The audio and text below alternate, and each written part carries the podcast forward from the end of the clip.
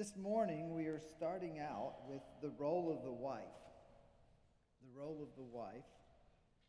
And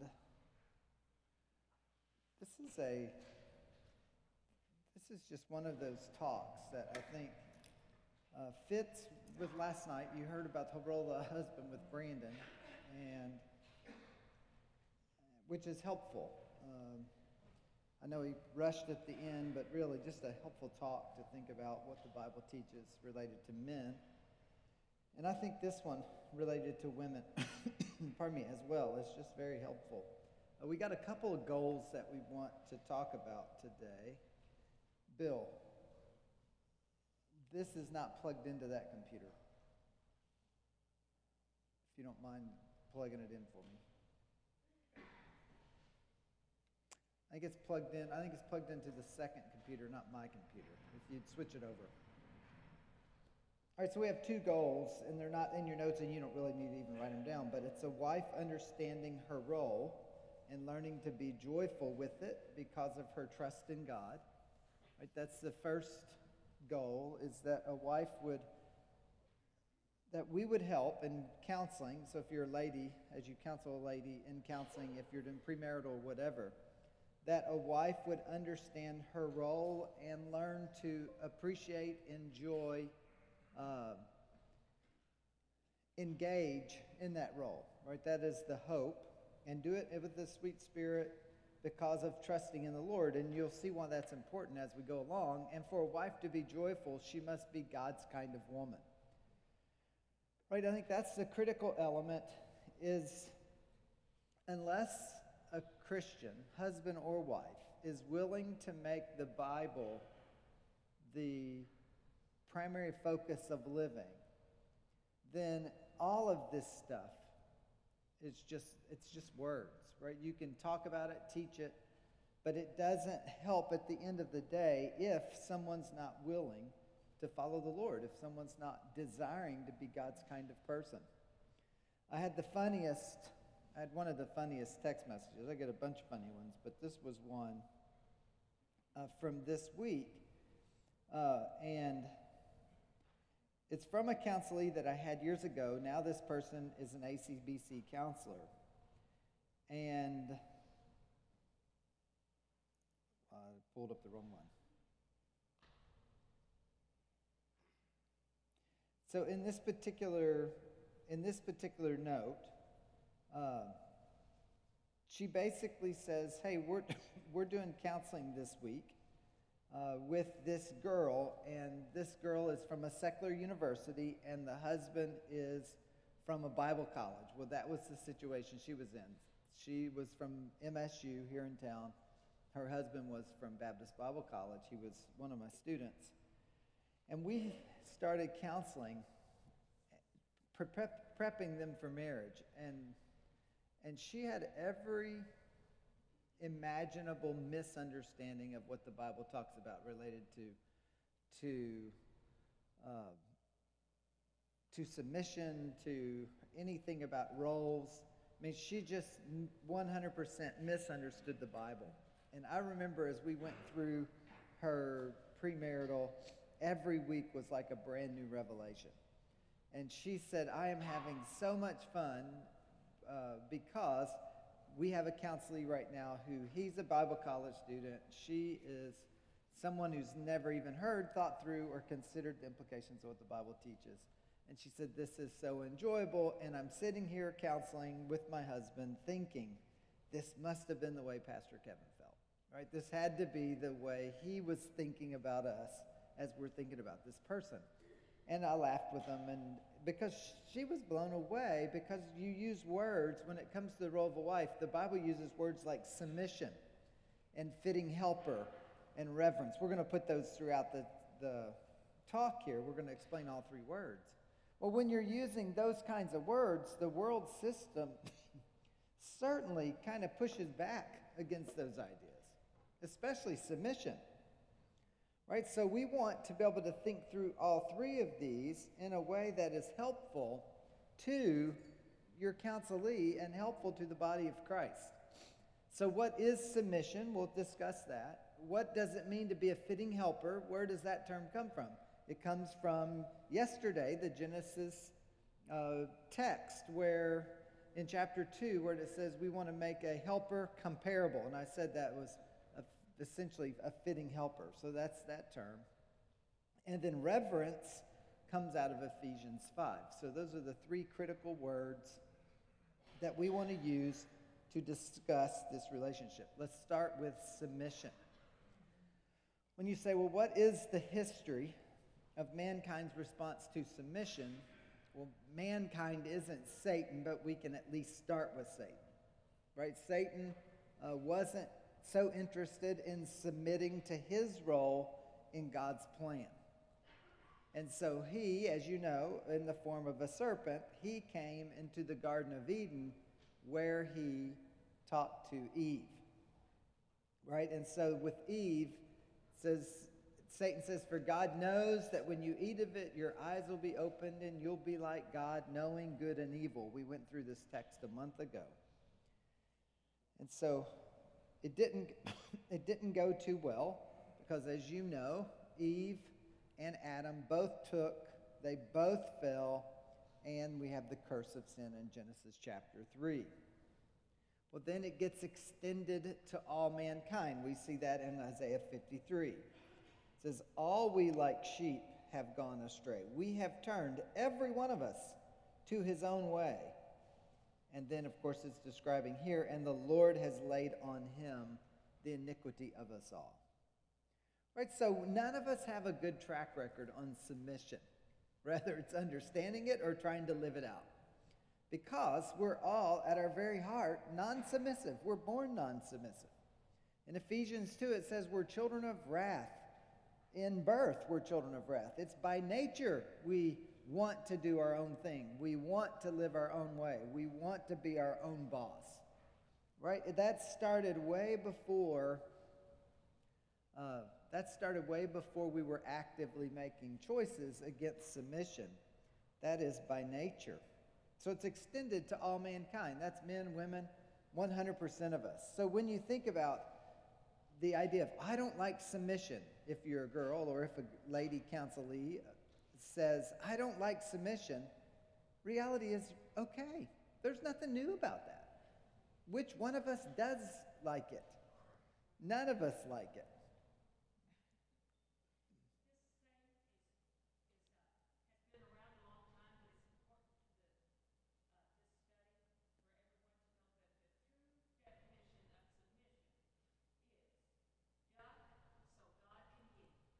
Oh, duck so God can hit him? interesting. Uh, that's interesting. Maybe a little bit of truth to that. So it's extended to all mankind. Let's look at this in terms of it's intensified in the last days. You see it in 1 Timothy. 1 Timothy 3, it says, But understand this that in the last days there will be times of difficulty, for people will be lovers of self, lovers of money, proud, arrogant, abusive, disobedient to their parents, ungrateful, or unholy. Right? It's the extent of the struggle just expands. What's fascinating about the First Timothy text is that it actually is a reference to people that are in the church. Right? It's not even specifically unbelievers in the 2 Timothy 3 text. So as a result, what? Submission gets misrepresented and misunderstood. It gets misrepresented and misunderstood. And as I mentioned to you, it gets misrepresented and misunderstood not simply by ladies, because, but certainly that is a place, but it's for all mankind. Right? So I don't want you to hear that submission is a problem only that ladies have. It's a problem we all have. In fact, the ladies have more of an issue with submission or have a more of a struggle living in the roles inside the home. Why? Because men often do not submit to their role. Right? What you heard last night is the role of a husband. Well, if and that role is given by God, and the husband then what? He has to submit to God's authority. So if the husband struggles submitting to God's authority, then it doesn't surprise us that a wife would struggle submitting to a husband's authority who should be functionally living under God's authority. Right? So submission isn't only a lady problem. In the roles of the home, though, it is the responsibility of the lady to submit to a husband. So submission can be misunderstood. Romans 6 says, Do you not know that if you present yourselves to anyone as obedient slaves, you are slaves of the one to whom you obey, either of sin, which leads to death, or of obedience, which leads to righteousness?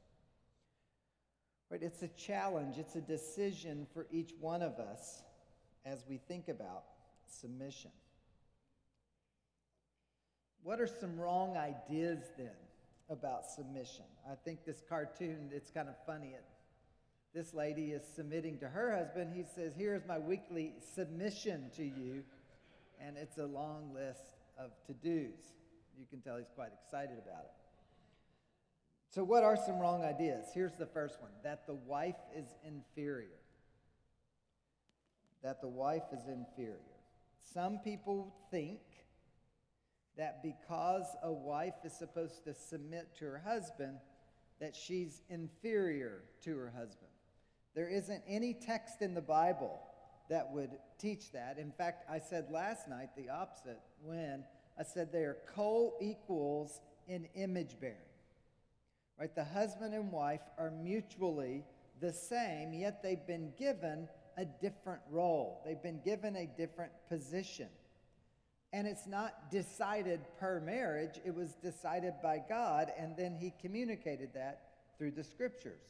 So a wife is given a role. That role is one that she's supposed to play, given to her by God. The husband is given a role, and he's supposed to do the same thing. But it has nothing to do with image, it has nothing to do with personhood. It doesn't relate to, in fact, we're going to give some of those things here in a second, so I'll hold off on that statement. First Peter, notice what it says.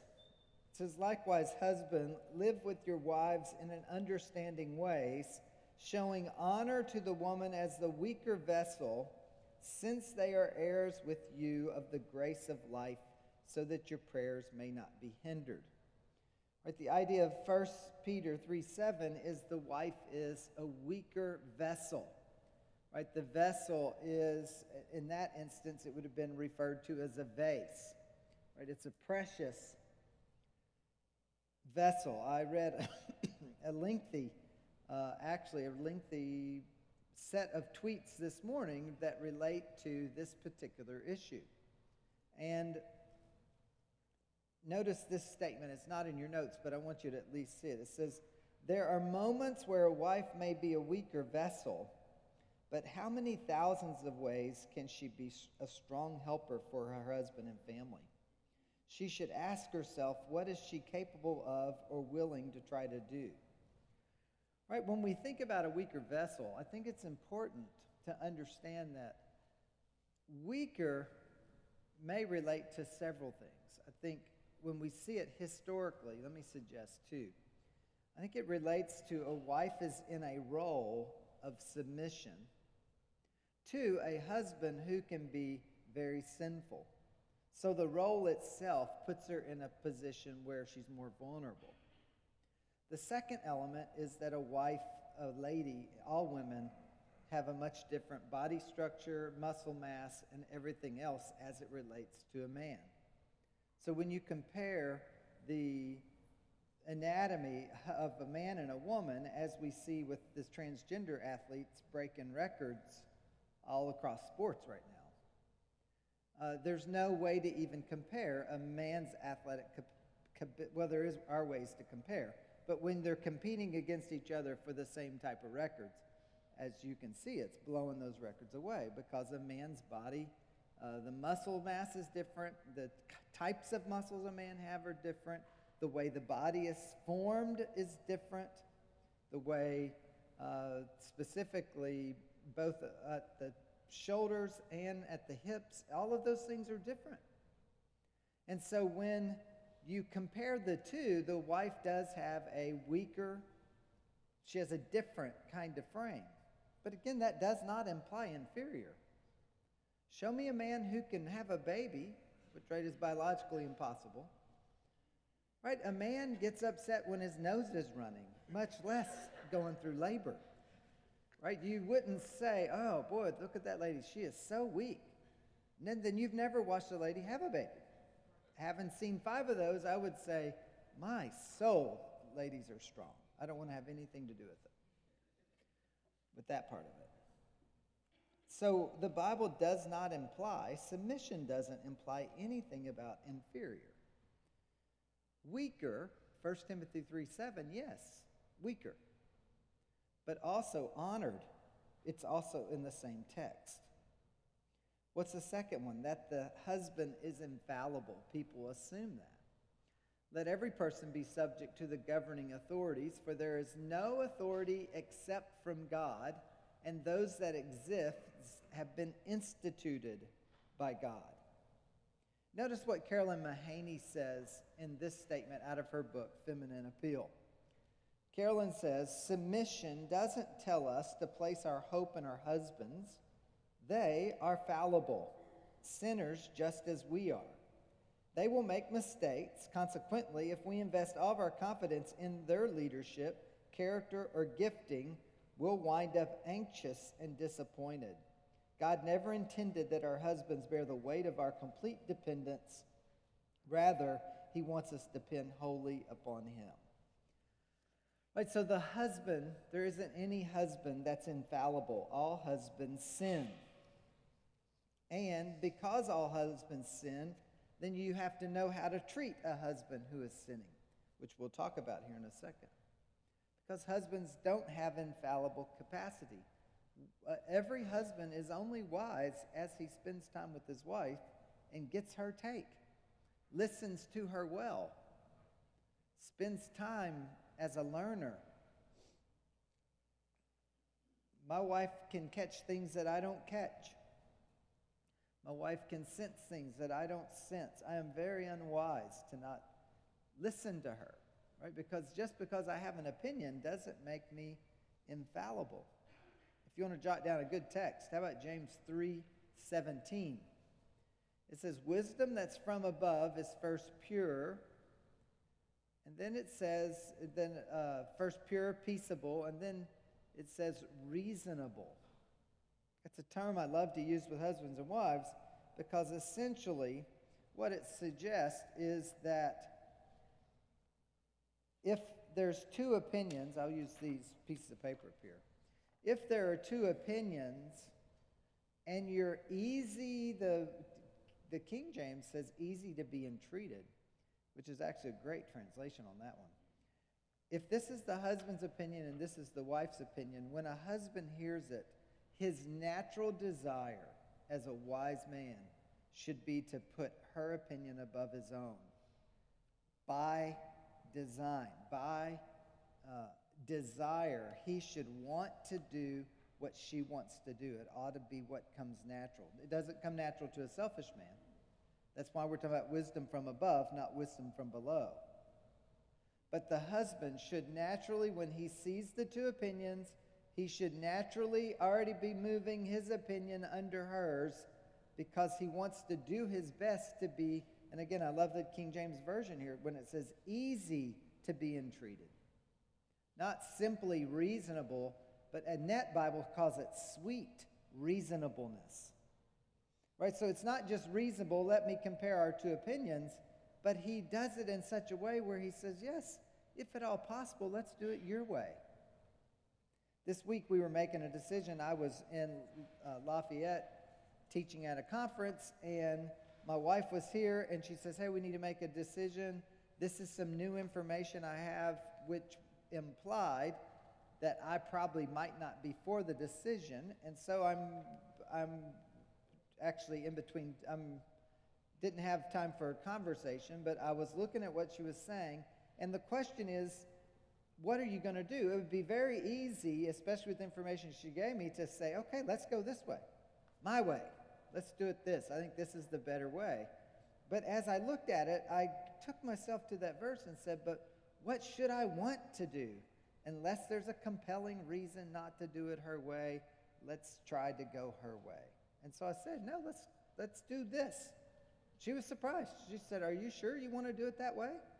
Yes, let's do it your way. Why? Because there's no compelling reason not to.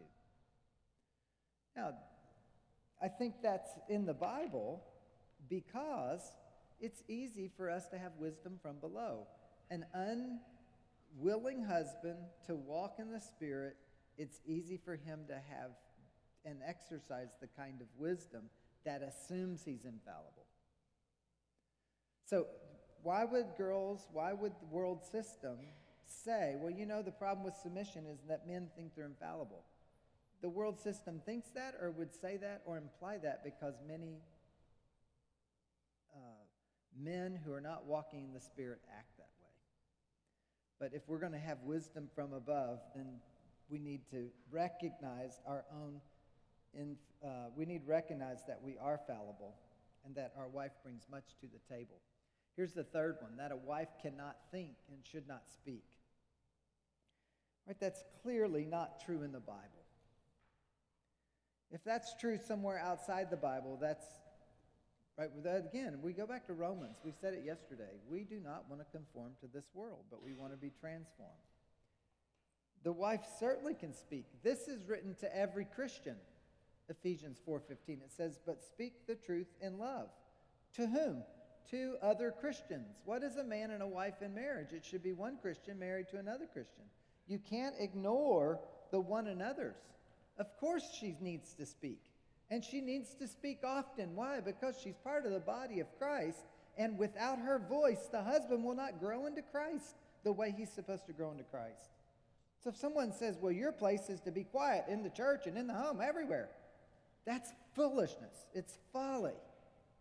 Ignore that kind of talk. It's, that is I don't even like to joke that way. It's not a joke to me at all. I, you say, you get upset. Yes, I do get a, a bit upset about it. That's just absolute foolishness. And I've heard that kind of junk from pastors and from pulpits and from men as if it's funny. It's not funny. We don't say things or do things that minimize the agency or the personhood of the ones that we have the privilege of leading. And so we want to be very careful. So that's a wrong idea to think that a lady should not speak and shouldn't think. Again, every text here is absolutely true related to that. Notice the next one then that the wife has no influence. I would say it's the exact opposite. The wife has or should have incredible influence.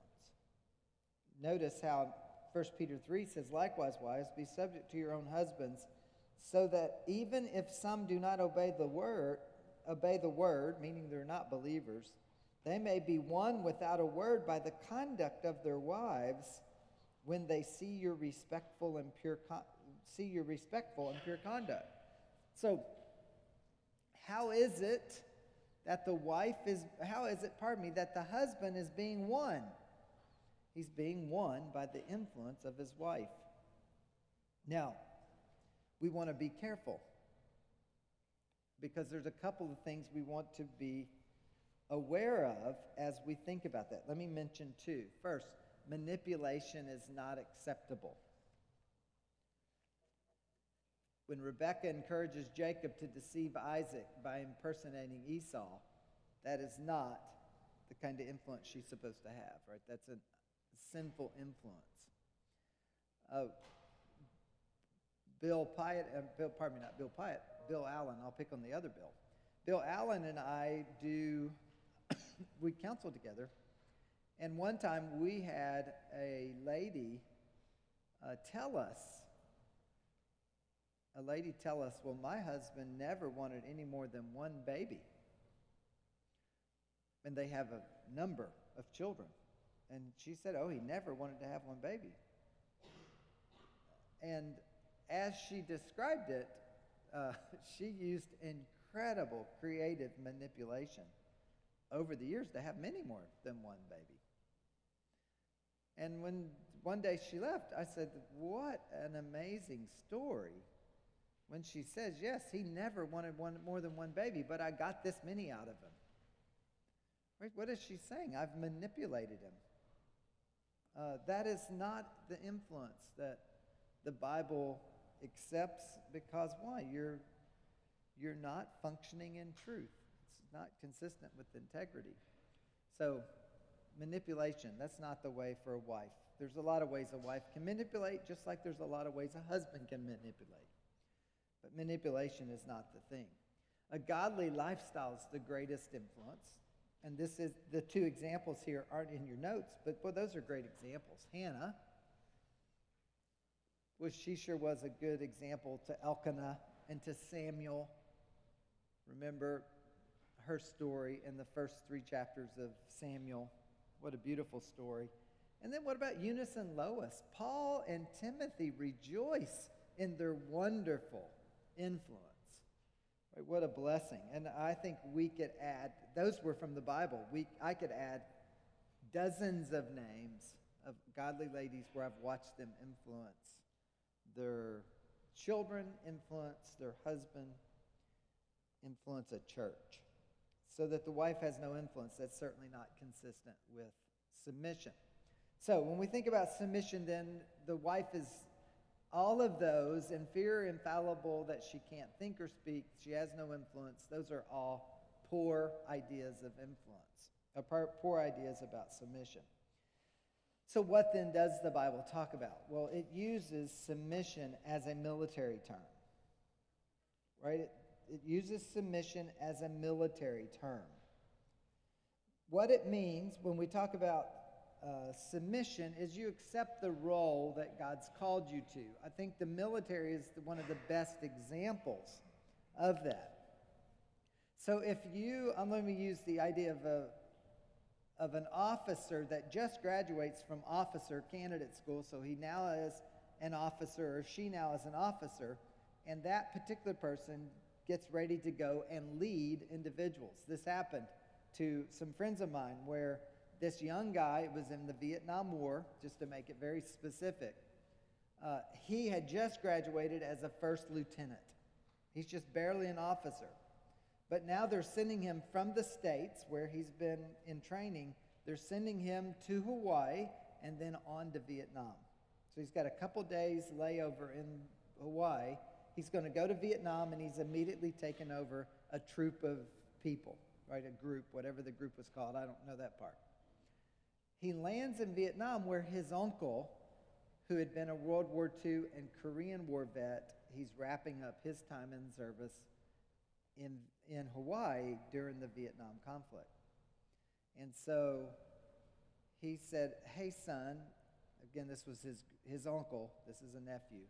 He said, Let me tell you how you'll keep all of your guys alive and you'll come home safely as well.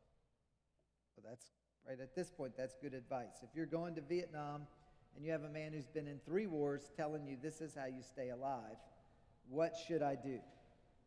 He said, Find your sergeant major. Now, who is that? That is an enlisted person. By rank, it's underneath the officer. This officer is just barely getting his feet wet. A sergeant major, he's an E9. He's been in for a long time and he's seen, or she has seen a lot of experience. He said, Find your E9 and listen to them carefully and do everything they tell you to do. And you'll get through this war just fine. Why? Because this person has years of experience, but they rank underneath. The officer's here, the E9 is here.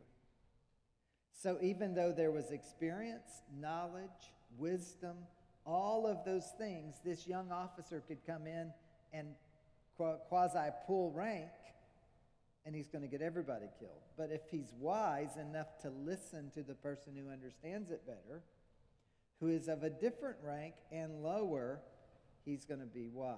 In the home, this, just like in the military, the E9 has to do whatever this officer says, but the E9, right, because they have more years of experience, they have more everything.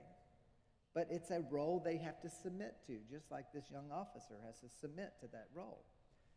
In the home, it's the same way. God gives, Christ has authority the husband has authority under Christ and the wife has authority under the husband. That's a role God's given.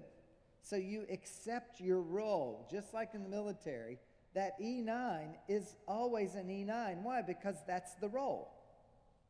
The officer is an officer because that's the role. They both have to fulfill their functions.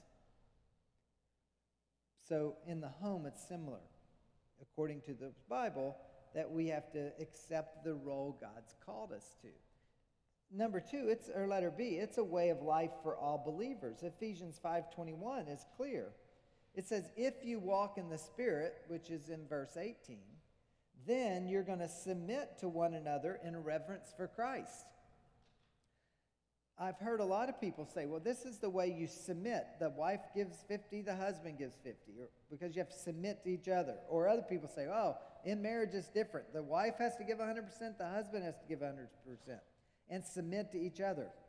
I don't know what those people are even talking about. From the standpoint that in the home, the husband is supposed to give 100% what?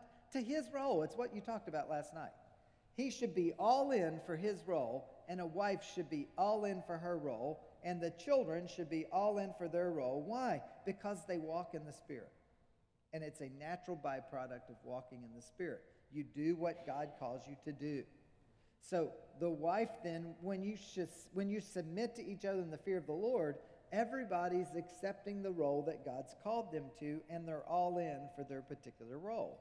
It's not just simply husband, wife, children, parents, employee, employers.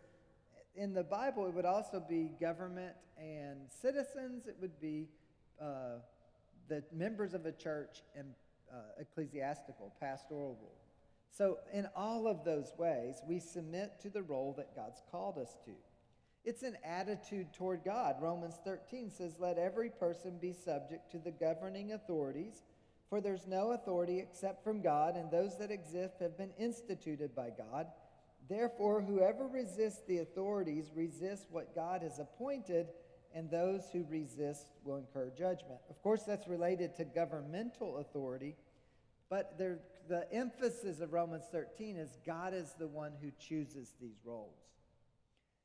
So it's an attitude toward God. It's also a proof of the wife's love. John 14, John 14, 15 says, If you love me, you will keep my commandments.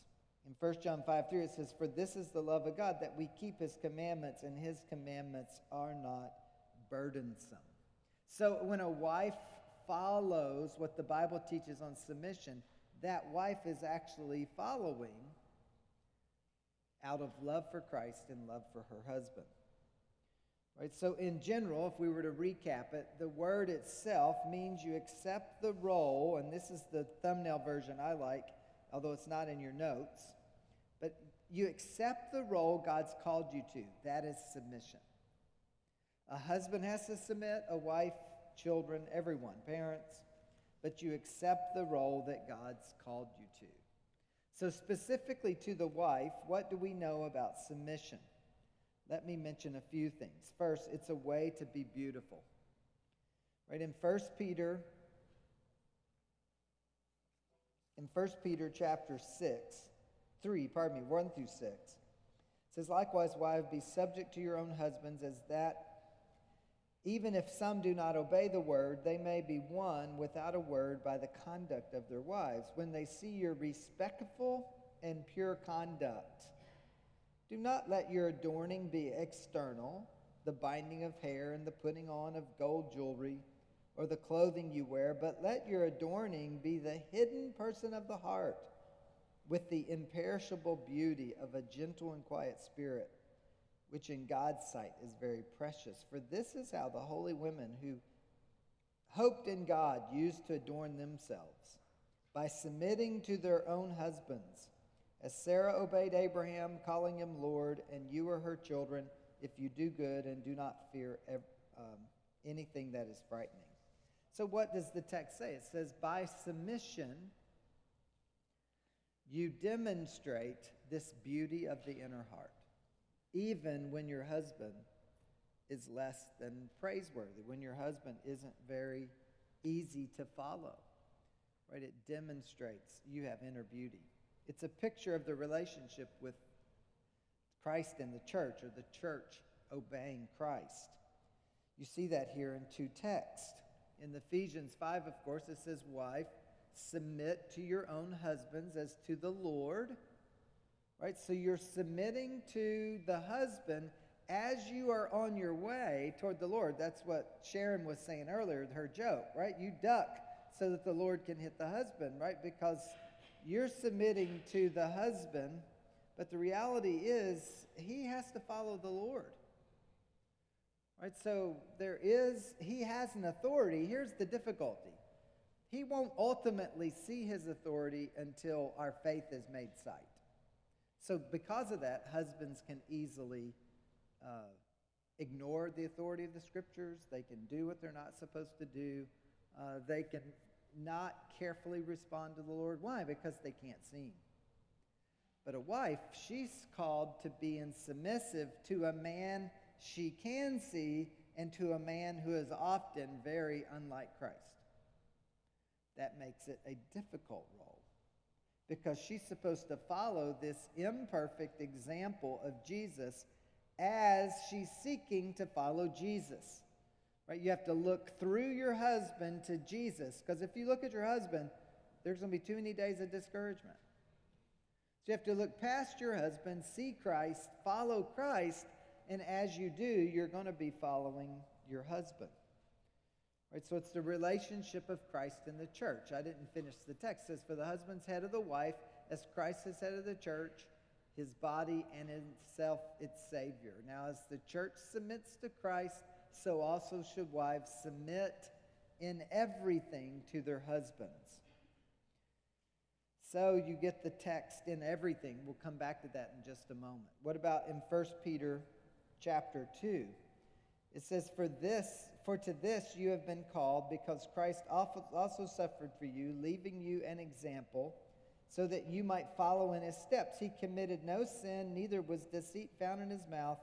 When he was reviled, he did not revile in return. When he suffered, he did not threaten, but continued entrusting in himself who, to him who judges justly. You say, why is that a good text for submission? Because Jesus accepted the role God called him to as the Son of God who lived on earth among very sinful people.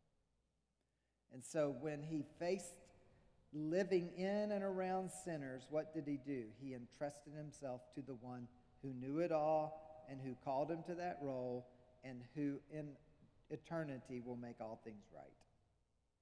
Right? So husbands do at times make it very difficult you say, well, then how is submission limited? It's limited only by biblical mandate, not personal preference. You say, how do we know that? Because Ephesians 5 says, submit in everything. Right? It says, it doesn't say submit in everything except those things you're really passionate about. Right? It says to submit in everything. Now that becomes important to understand which is why the notes have these couple of nuances here for you. Notice the first one God never gives all of his authority to any human leadership. That's why Peter says we must obey God, not man. Now, what does that mean? When man says don't obey God, then the answer is no, sir. Why? You've stepped outside. I like to think of it as an umbrella of authority in God's umbrella of authority, as long as the husband stays under that umbrella, then you follow the husband. But when he steps outside of that umbrella and says, I want you to sin, then you don't follow it. And that's not disobeying a husband. Why? Because the husband has no authority to give that command. The husband has no authority to say that. Think about it this way a wife, somebody calls, right? It's different. Some things are different than used to be, but I remember this hearing this growing up at times. Somebody calls, and before the wife picks up the phone, the person says, Hey, if that's, let's say, John, tell him I'm not home. Now, should a wife, the husband's sitting right beside her, and she picks up the phone and it's John, should she say to John, Oh, sorry, he's not home right now? Because he said to her to say, Sorry, he's not home right now. No, she should not say that. Why? Because he stepped outside of his authority and he's saying, lie for me. Be the same thing if a husband says, Hey, I need you to sign these taxes, and the wife knows that the taxes are inaccurately done or deceitfully done. For her to sign them when the husband's saying sign them, that would be inaccurate. Why? Because he's asking her to sin. That's outside of his authority. You can't ask someone to sin.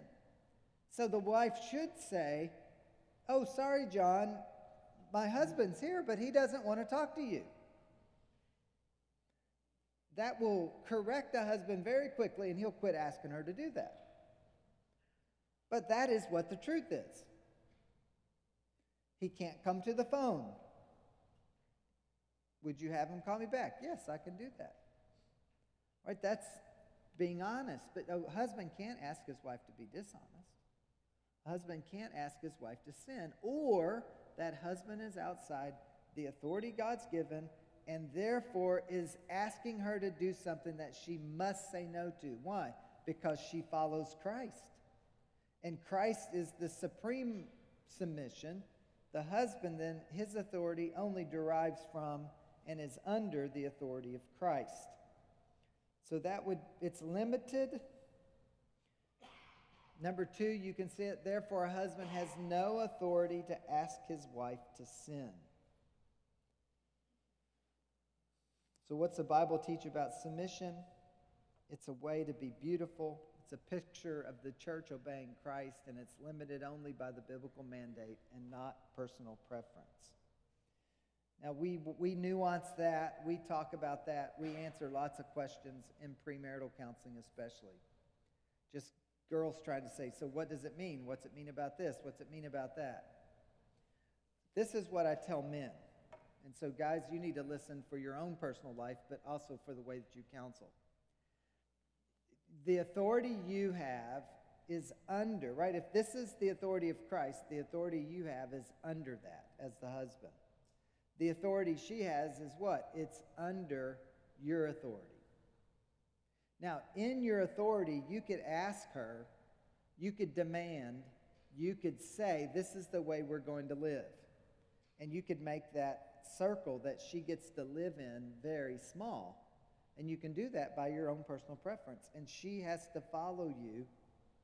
Right? I, I had a friend of mine that used to say to his wife, when I get home from school, I want the boys to have their toys cleaned up. I want them waiting at the door for me, and I want food ready to go on the table. I hear that and I say, what a jerk.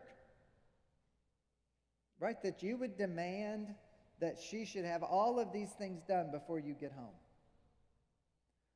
That's what I think about the man. And I challenge him, why would you say that? Why would you do that? But what do I have to say to the lady?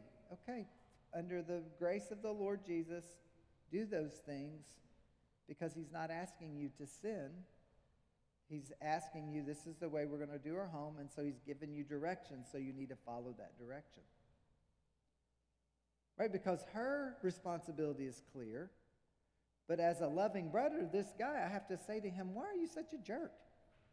Why don't you just say to your wife, You know what? When I get home, it'll be a joy to see you. And I'll love hanging out with the kids.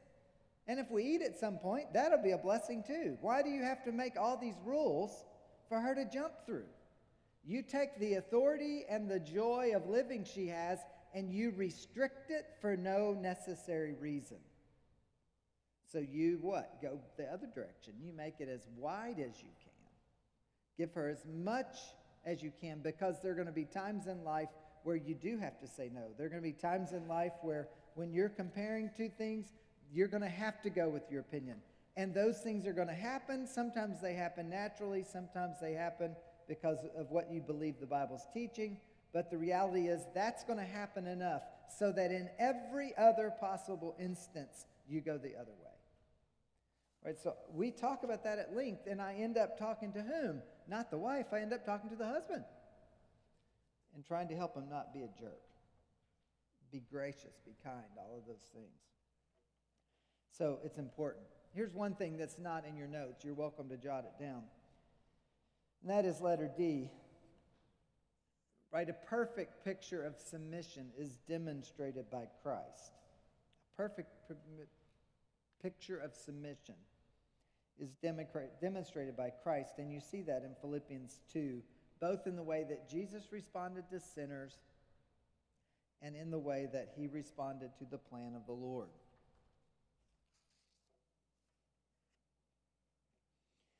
So, what must a wife do then as we wrap up?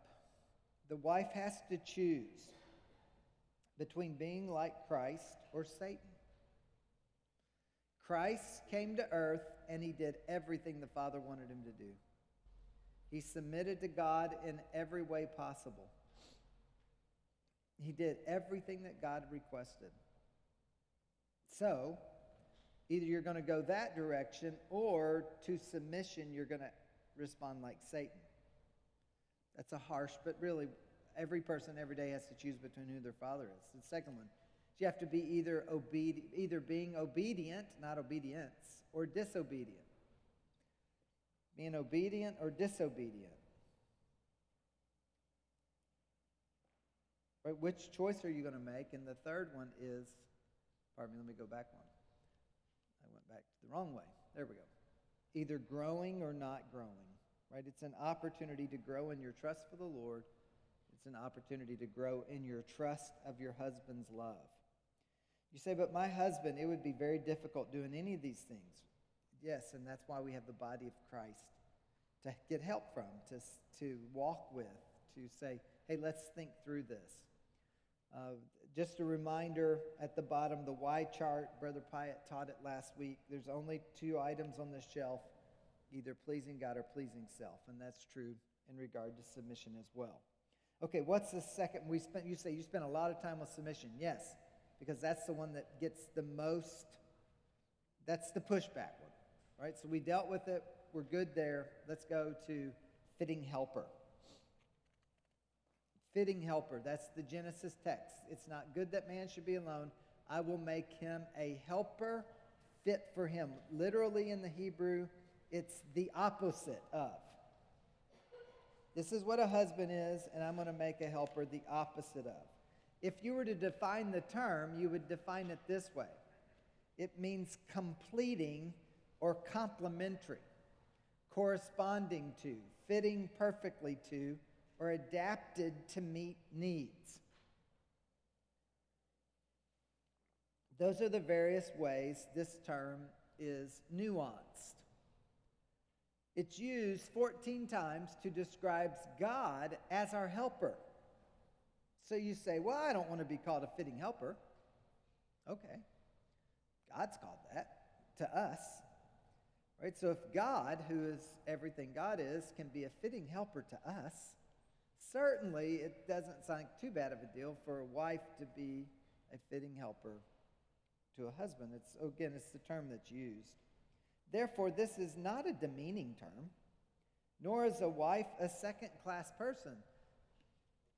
Yes, Adam was created first, and the wife second from Adam, but it certainly means nothing in relationship to personhood or image of or those types of categories. So it means the opposite of, it's someone that completes. No one can complete and contribute as the wife can. You can do for your husband, wives can do for their husbands what no other person can do. Let me give you a series of seven ways that that's true. First, in companionship. We talked about that yesterday. A wife and a husband they get married, and it's a companionship, a covenant and a companionship. It's a lifelong journey, the same in the same direction. Right? The, it's the husband's best friend. I often say this to single people and to my pre-married couples. The very best thing you can do to prepare for marriage is to marry your best friend. Right? Marry somebody that you enjoy. Certainly, you can get married and they're not your best friend, but it's going to make life a bit tougher. So, companionship is something you can provide him better than anybody else. Here's second physically, no one else can have sex with him without guilt or shame. Right? You are the only individual, a wife is, that can do everything we discussed last night and do that with your husband in a way that brings him those three benefits we talked about from encouragement to protection to great satisfaction. No other way can he feel that way or get those protections outside of you. Right? So you can bring great physical benefit to your husband. Spiritually, your relationship is to not hinder his spiritual life, but to increase it. And again, that's true. You can do for your husband and help him in ways that he doesn't understand. One is, as we talked about a minute ago, speaking the truth in love. That's a great one. My wife and I, we were at a McDonald's. This was several years ago with my children. They gave us the wrong food. I took it back. We had to wait in line two times. When I handed it back, they were giving us the wrong food again. I could tell in the packages that was coming across, this is not the right food. I pointed that out graciously, kindly, nicely to the girl that was helping us. At least I thought I did. And as we were getting ready to drive off and we were distributing the food, my children said, Dad, I think, one of them said, Dad, I think you sinned against that girl. And then all of them said, Yeah, Dad, we think you sinned against that girl. And I looked to my wife for her to say, No, children, your dad did not do that. And she said, she asked me, what if that girl had been a VOH girl, which is it's, has its own context, but essentially she said, yes, you sinned against that girl. Well, I need that. I need her truth. I need her to say, I think you've sinned, or you did sin, or have you considered that what you're doing might be sin? Or do you think you could be gentle in this way, or have self control in another way? I need all of those things. Right? A, a husband can be so benefited spiritually. How about parentally? She has great influence on the children. Parents work as a team. Heavens, what my wife does with our children, they would be miserable without her. On lots of levels, not just one level. My, some of my children's best spiritual insights they've gained from their mother early on through homeschool and then just living life with her when I'm out working. Right? I am so grateful. Parentally, she is the hero of our home in terms of the way that she's helped our children. Uh, she's not parented alone, but she parents alone often. Right? Uh, if in the typical home, a lady may work outside the home as well, but a, a husband's not around more than a wife not being around. And so a wife is going to have to take the lead. And you better believe a husband needs that. Domestically, she puts color and depth in the home. No doubt. I mean, that is a, it's incredible how a wife can help a home. There's a friend of mine, it's the opposite. He is a fantastic cook. I ate with them this last Tuesday night. His food is just, it's not to die for, but it's certainly to live for. It is incredible. I mean, this guy can cook better than almost anybody I know. Um, delicious food. His wife's a horrible cook. She, though, her dad taught her how to do woodworking, and she's incredible. She makes just entire big pieces of furniture. She is very talented. So, this guy, they made their agreement. He bought her a wood their entire basement is her wood shop. And she does woodworking and makes gifts for people and stuff for their house, and she fixes stuff around the house, and he does all the cooking, and it works great for them. Right? So it's when we say she cooks and cleans or whatever, that's those aren't biblical injunctions. Every home has to work that out, but there's no question domestically every home is benefited by a wife. Intellectually, a husband is benefited intellectually. She is her husband's best source of counsel.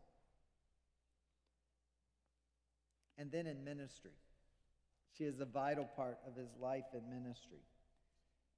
One of the best ways to keep a home together is to minister together. We talked about this last night. You say, so how can you summarize those seven things? I jotted three statements here in my notes as a summary. I would say this it's the coordinated tandem we talked about last night. Right? That's what you see in those seven statements. It's related to friendship. And I would ask this question. This is another thing I wrote. Who wouldn't want this in Christ in the Spirit? Every woman and every man I would know would love a life that's demonstrated in those seven statements when they walk in the Spirit and walk with Christ with a husband. Here's the final one. We can't spend very long on this one. Thankfully, there's not many notes for it. Reverence, Ephesians 5:33, the definition of the term.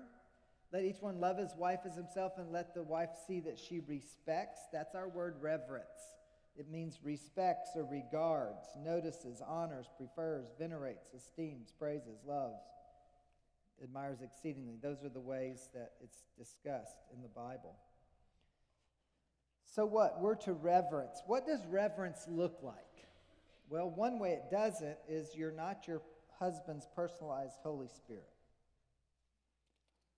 Right? It's that's one way it's not in the Bible.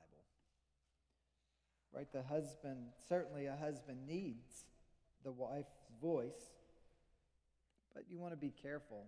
You want to express thankfulness. That's the First Thessalonian text. 1 Thess 5:18.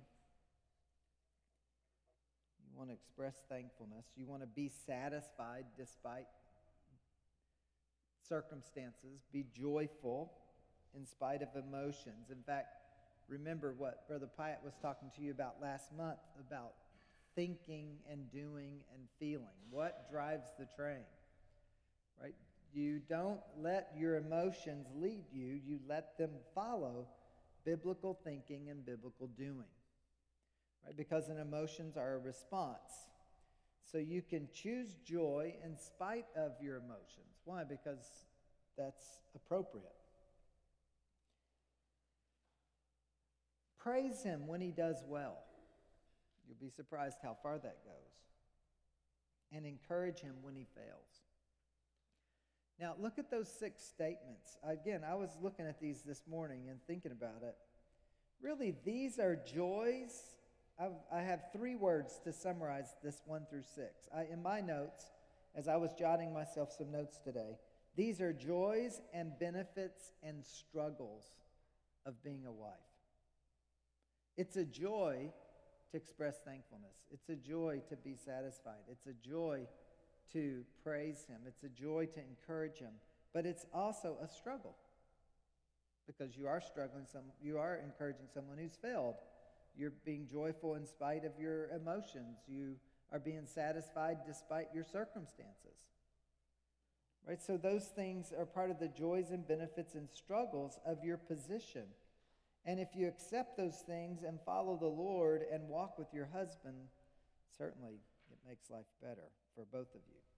So here's some important things for a wife to remember. First, God has a plan and God's plan works. Right? So just follow God's plan as it relates to your husband, as it relates to your life. Love your husband as he is. 1 John 4:11 Beloved, if God so loved us, we also ought to love one another. Notice this statement to be loved but not known is com- uh, comforting but superficial. To be known and not loved is our greatest fear, but to be fully known and truly loved is, well, a lot like being loved by God. Tim Keller wrote that in The Meaning of Marriage. Remember that you chose him. Right? You made a vow Number four, she should deal with their own log first, right? And that's true. The husband should as well, right? We're talking to ladies here, but the husband needs to as well. She should give God her rights. She should give her rights to God in the Philippians 2 text. Trust Him and trust His power. And then here's the final one she should communicate biblically and in love, which is the Ephesians 4 text. I've got one more statement to make, and we're going to wrap up.